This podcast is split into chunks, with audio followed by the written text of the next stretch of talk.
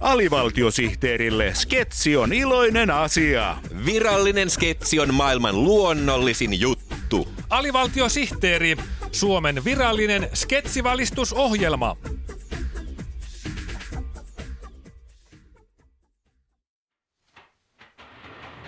Hyvää iltaa, joka tänään on saunailta, koska nyt alkaa Radio Suomen saunailta.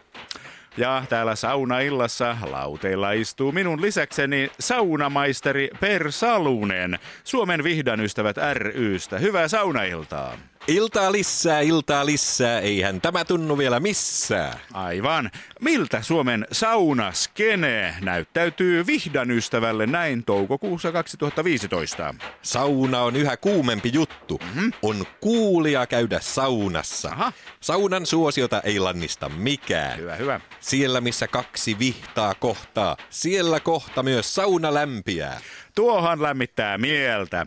Mieltä lämmittää myös varmasti se, että olemme saaneet sisäministeriöstä erityisluvan siihen, että tänne Radio Suomen saunailtaan voi soittaa paitsi vaatteet päällä, myös alasti eli kelteisillään. Hyvä.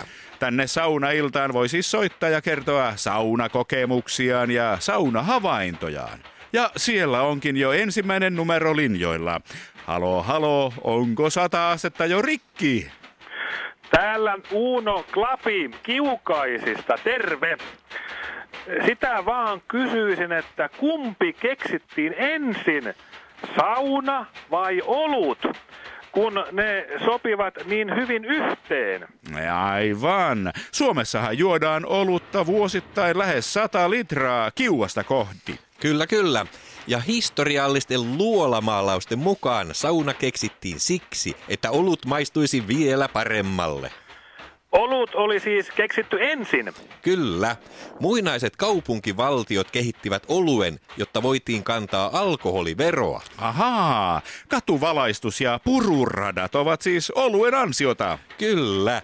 Kaupunkien rahoitusyksiköt miettivät 5000 vuotta sitten, mistä saisi lisää verotuloja, ja keksivät sitten saunan, jotta ihmiset joisivat lisää olutta kerryttäen näin kaupungin kassavirtaa.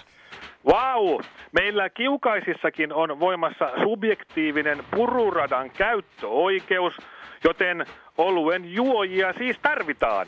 Kyllä, mutta sitten esiin astui belgialainen pintahiiva munkki Sankt Leffe, joka teki vuosien ajan kokeita banaanikärpäsillä ja pystyi vihdoin vuonna 1516 osoittamaan, että olutta voi juoda myös vaatteet päällä ilman saunomista. Oho. Mitä? Olutta ilman saunaa? Sehän on sama kuin vihtoisi ilman peslettiä. Tässä kulkee kuitenkin suuri historiallinen raja. Täällä pohjoisessa olutta juodaan yhä saunan yhteydessä, kun taas Keski-Euroopassa tämä yhteys on katkennut ja siellä juodaan olutta ilman, että sitä ennen poltettaisiin sylillistä klapeja kiukaan pesässä. Aivan, ja tähän sopiikin Radio Suomen saunaillan viikon aforismi. Mietelause käsittelee saunajuomia. Se on peräisin Grönlannin eskimoilta ja sen lausuu nyt meille löyliäisten kunnanjohtaja Hans Lauteiden välimäki. Älä juo keltaista jaffaa.